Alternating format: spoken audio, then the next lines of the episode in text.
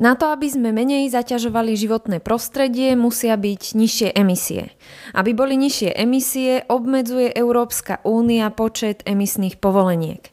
Tešiť sa z úspešnej misie však môžeme len do chvíle, keď sa pozrieme na cenu týchto opatrení, napríklad elektrina, a výsledný efekt. Ono to totiž také jednoduché nie je. Dopad tých povoleniek v iných krajinách je výrazne nižší ako v Európe a preto na medzinárodných trhoch, kto chce dodávať železo, hliník alebo umelé vlákna, tak e, jednoducho európske ceny sú výrazne postihnuté tými vysokými povolenkami. S Radovanom Ďuranom sa v aktuálnom Ines na dnes rozprávame o tom, ako funguje systém emisných povoleniek, kto ich musí kupovať a za koľko, kto ich vydáva, kde systém naráža na problém a čo s tým môžeme robiť. Vitajte pri počúvaní Ines na dnes. Moje meno je Ina Sečíková a toto ekonomický podcast, ktorý dnes potrebujete počuť. Počúvate podcast. Počúvate podcast Ines na dnes predchádzajúcom dieli Ines na dnes sme sa rozprávali o cenách elektriny, o dôvodoch ich prudkého rastu, aj že to úzko súvisí s emisnými povolenkami. Dnes sa zameriame práve na túto druhú časť problému, respektíve tam, kde príbeh celý začína a to práve na tie emisné povolenky. Budeme teda hovoriť o tom, ako to s nimi funguje, kto ich musí kupovať, kto ich vydáva a kde končia peniaze z nich vyzbierané. Začneme po poriadku. Na úvod len krátko jednou vetou ťa poprosím pripomenúť ten vzťah medzi cenami elektriny a emisnými povolenkami. To, čo sme nahrali pred dvomi týždňami, tak to už možno celkom neplatí. A to je to, že ako náhle vzrastie cena povolenky, tak sa to premieta skoro v plnom rozsahu do ceny elektriny pretože ceny elektriny a energií podliehajú momentálne aj iným vplyvom a ich vývoj už vysoko predchádza rast ceny povoleniek. Inak povedané, povolenky síce vzrástli a vzrástli významne, ale nie až toľko, aby vysvetľovali ten súčasný dnešný stav vysokých cien energií. OK, takže zjavne to bude ešte zložitejšie, hoci táto väzba má na tie ceny elektriny vplyv. Späť k tým povolenkám. Ich ceny rastú preto, že Európska únia sa snaží reagovať na globálne oteplovanie a znižovať objem skleníkových plynov, najmä CO2. A najnovšie stanovený plán má názov Fit for 55 a tým sa Európska únia zavezuje, že do roku 2030 znížime množstvo emisí tak, že budú predstavovať 55% objemu z roku 1990. No tento cieľ je rozhodne odvážny, čo je však kritické, tak to sú dopady týchto rozhodnutí v dnešnej realite, aj teda spomínané ceny elektriny, ktoré za posledný pol rok, iba pripomeniem, o čom sme sa rozprávali naposledy, vzrástli o 100%. A ako si aj spomenul, budú tam aj ďalšie faktory, ktoré túto cenu dvíhajú okrem emisných povoleniek. Predtým, ako sa dostaneme k celému fungovaniu systému emisných povoleniek, popísal by si vývoj cien od zavedenia emisných povoleniek? Lebo istú dobu to vyzeralo ako skrachovaný projekt, keď boli ceny povoleniek tak nízke, že ten systém vyzeral vlastne nezmyselný a na spadnutie.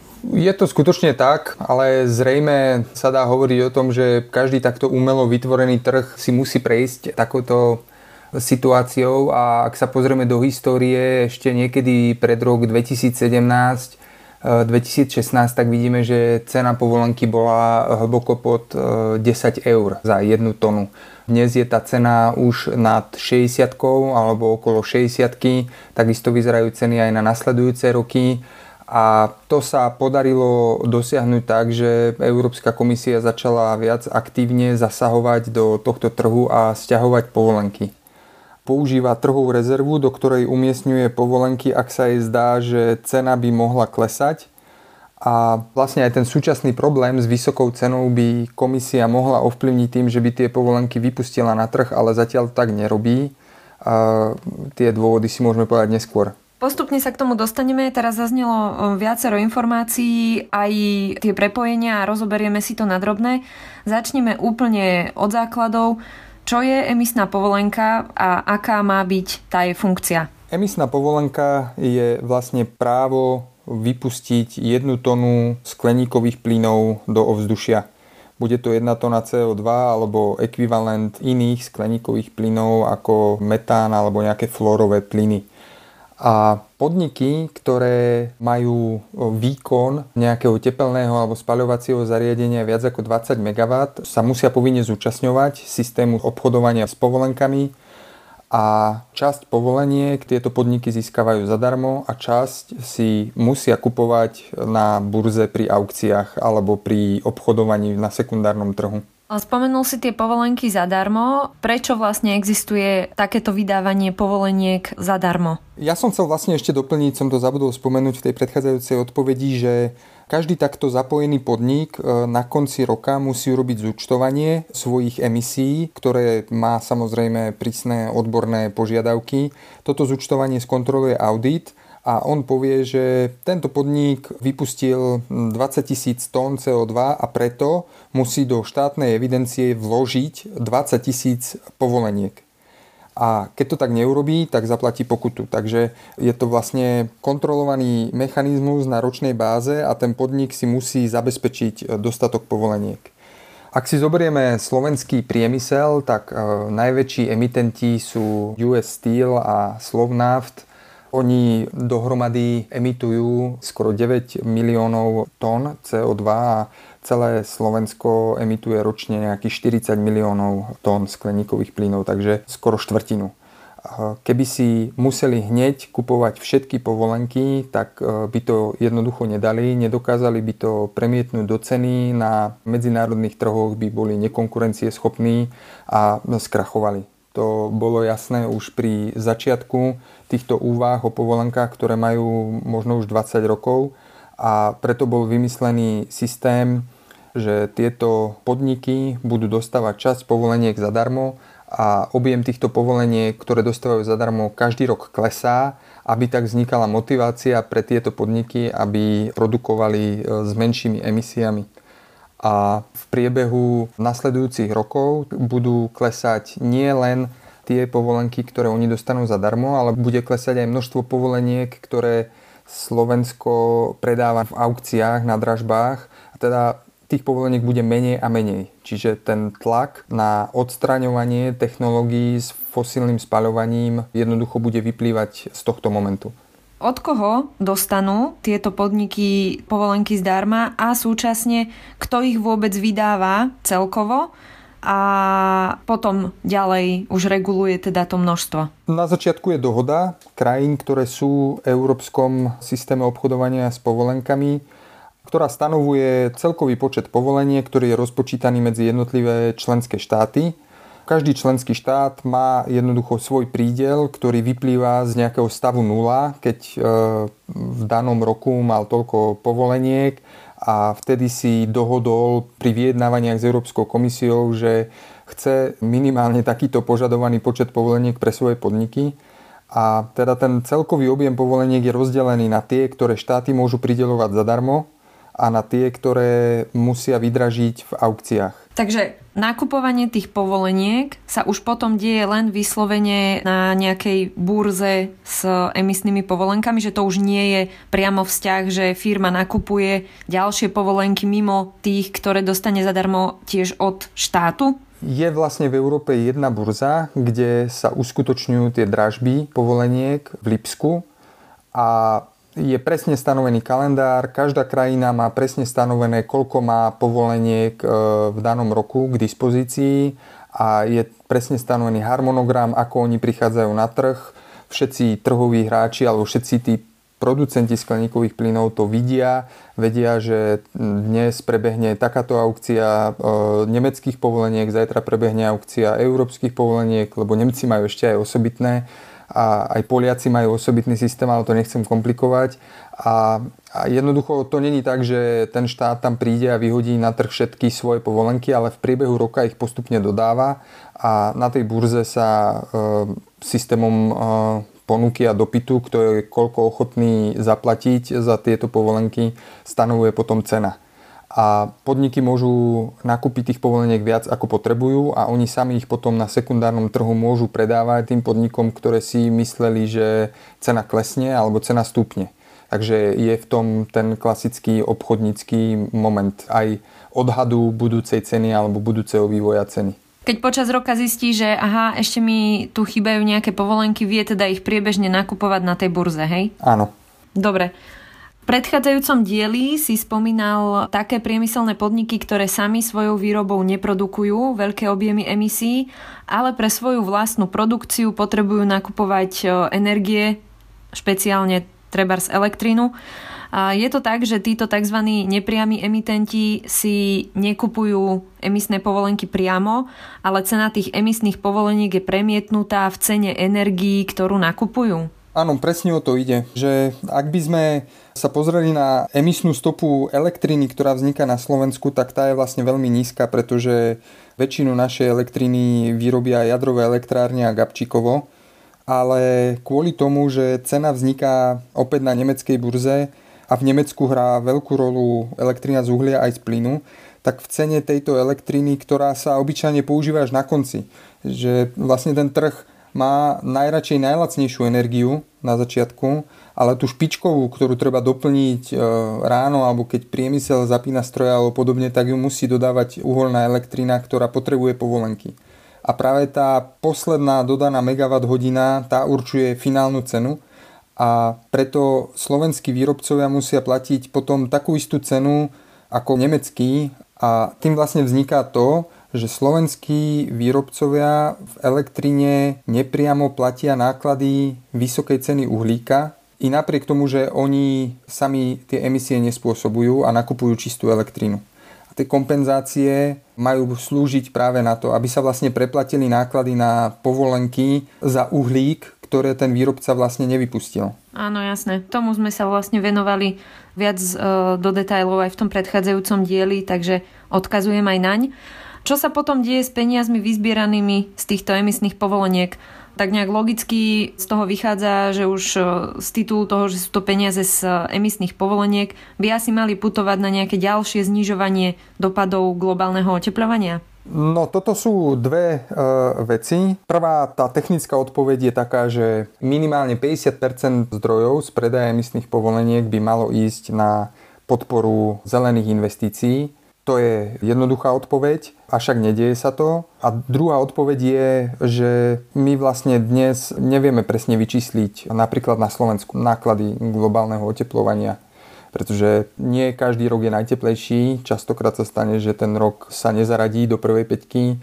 Napríklad tento rok bol mimoriadne štedrý na vláhu, že sme netrpeli suchami, takže ono je ťažké teraz definovať pre jednotlivé krajiny náklady globálneho oteplovania. Ale myšlienka je taká, áno, že keďže je to akoby poplatok za znečisťovanie ovzdušia, tak tieto prostriedky by mali byť použité, ale opäť už tá samotná myšlienka, že tá podmienka je len 50%, ktorá má ísť do zelených vecí, tak je to ten problém verejnej správy, ktorá uvaľuje dane a poplatky, ale nerada používa tie poplatky na ten účel, kvôli ktorým vznikli.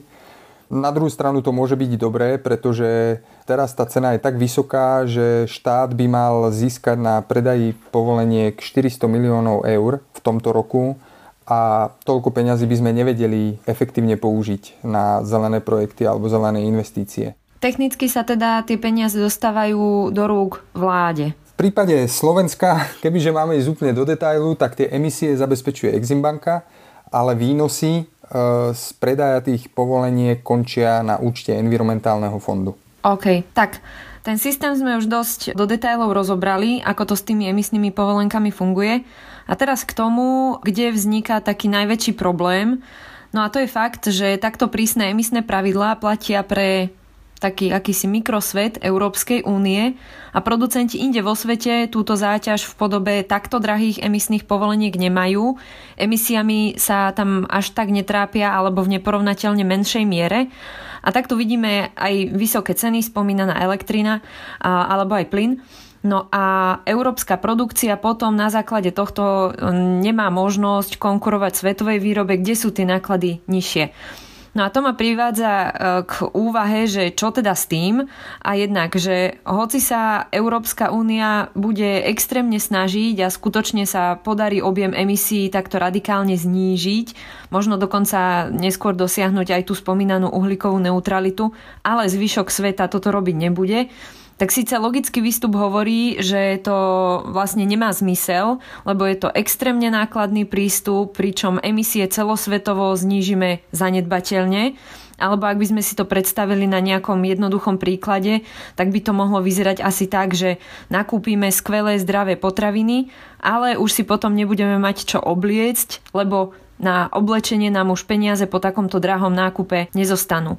No a potom je tu druhá strana celého problému, že vieme, že životné prostredie si zníženie emisí vyžaduje. Vidíme tie zmeny v klíme, počasí a zasahujeme do toho prírodzeného ovzdušia.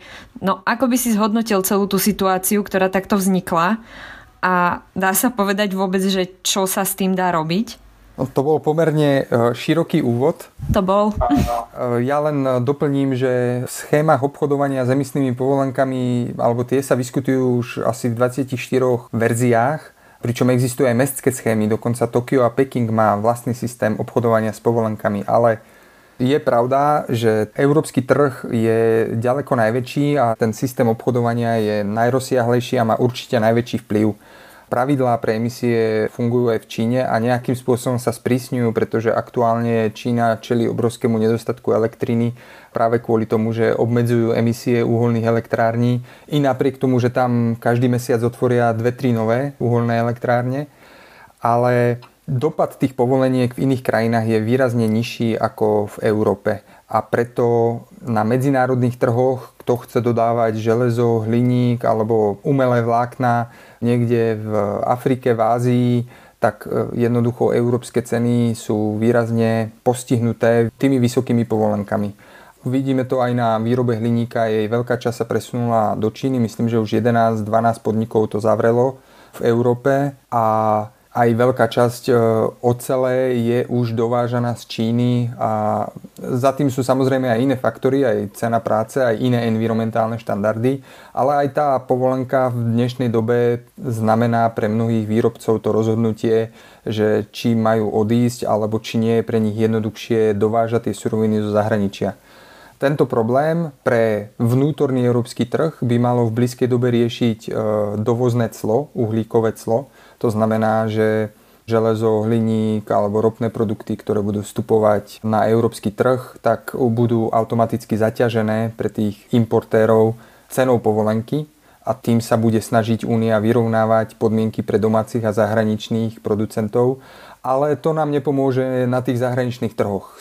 Exportéry mimo presne. Európskej únie budú mať vyššie náklady a nebudú pravdepodobne schopní konkurovať e, zahraničným producentom, ak oni budú mať nižšie náklady a môže to viesť k tomu, že e, časť výroby e, sa presunie opäť niekam inám a tu ubudnú pracovné miesta a príležitosti, ekonomické príležitosti v týchto sektoroch. Tak ja sa ešte vrátim k tomu primárnemu cieľu, prečo vôbec vznikli tie emisné povolenky, čo tu práve teraz sa snažíme riešiť, že cieľom je znížiť emisie a hľadáme teda, alebo Európska únia hľadá cestu, ako to urobiť a zvolila cestu cez emisné povolenky. Vidíme tu tie problémy, a, tak e, ako na to, že aký tam môže byť iný spôsob riešenia, ak e, tento má tak veľa problémov. Lebo ono je to vec, ktorú si to životné prostredie nevyhnutne vyžaduje riešiť, lebo vidíme, že naozaj ho ako ľudstvo e, ničíme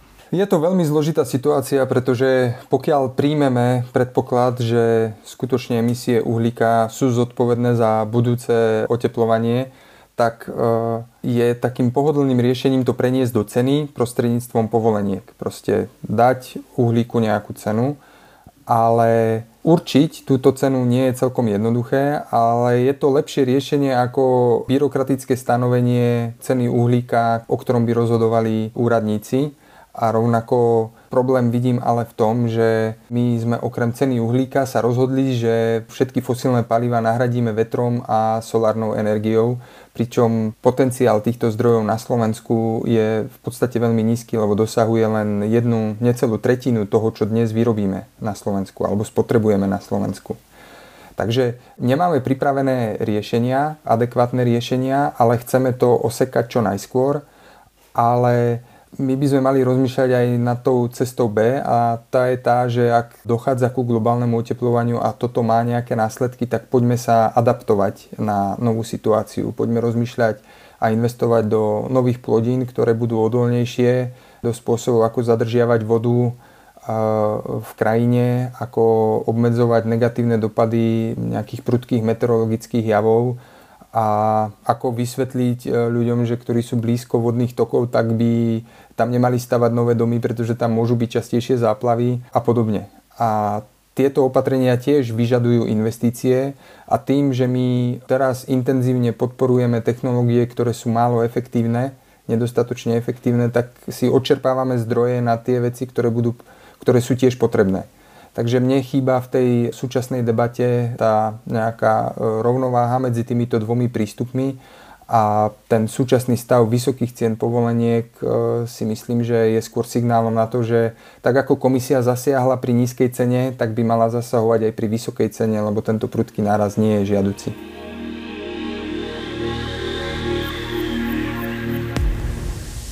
Sme radi, že ste si na svojich 20 minút vybrali práve tento podcast.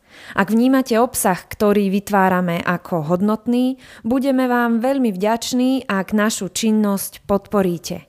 Návod, ako to urobiť, nájdete na našom webe ines.sk v časti Podporte nás. Ďakujeme. Každú vašu podporu si veľmi vážime. Počúvali ste podcast Ines na dnes. Všetky ďalšie diely nájdete v podcastových aplikáciách a na YouTube kanáli Ines.